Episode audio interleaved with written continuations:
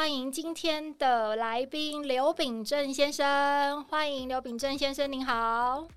大家好。刘秉正先生要说话。大家好。先生他是。呃，日本公道带入台湾的第一个人，在二十几年前呢，他一个人只身的决定，带着他老师的一个呃使命来台湾，告诉大家什么叫做公道。那我还是把比较专业的那一段，他怎么样漂洋过海的这一段，留给他自己来诉说一下哦。梁老师，现在马上说吗？当然。二零零五年有一天，坐在电脑前面处理资料的时候，突然间蹦出来吗？呃，突然好像有人从后脑袋打了一巴掌，说你好像忘记什么事情了。哦，于是就开始在网络上面问说，哎，有没有人想认识公道啊？有没有人想学公道？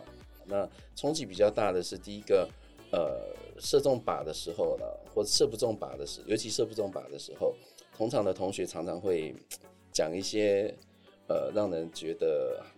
可以不要那么粗鲁吧的话，这样 有点类似在骂人。你说法国人吗？对，法国人，法国人。对，呃，然后后来自己也想说去买个器材的时候，到了店里面的老板的时候，他跟我讲，当然是闲聊了。他的意思就是说。呃，在比赛场上面的时候呢，除了第一名是人以外，其他人都是混蛋。啊、那 对，我觉得那个冲击还蛮大，因为我只是想射箭而已啊，我不晓得说这个这个圈子里面是这样子的一个文化。那以后那个奥运后面就只要有一个第一名的国旗，然后其他就不用存在了。可以考虑一下。然后第二个去的时候，暗门里有人在，可是也有人回应，可是我有点。犹豫要不要进去，因为他是在那个凯旋门旁边的一家心理医师诊所这样子。哇，大家知道凯旋门这个放射出去的这太阳状，每一条马路、每一个房子呢，里面住的每一个人呢，都我们可以堪称就是现在的所谓的信义区、天母区的概念，就是那里面非富即贵这个概念呢。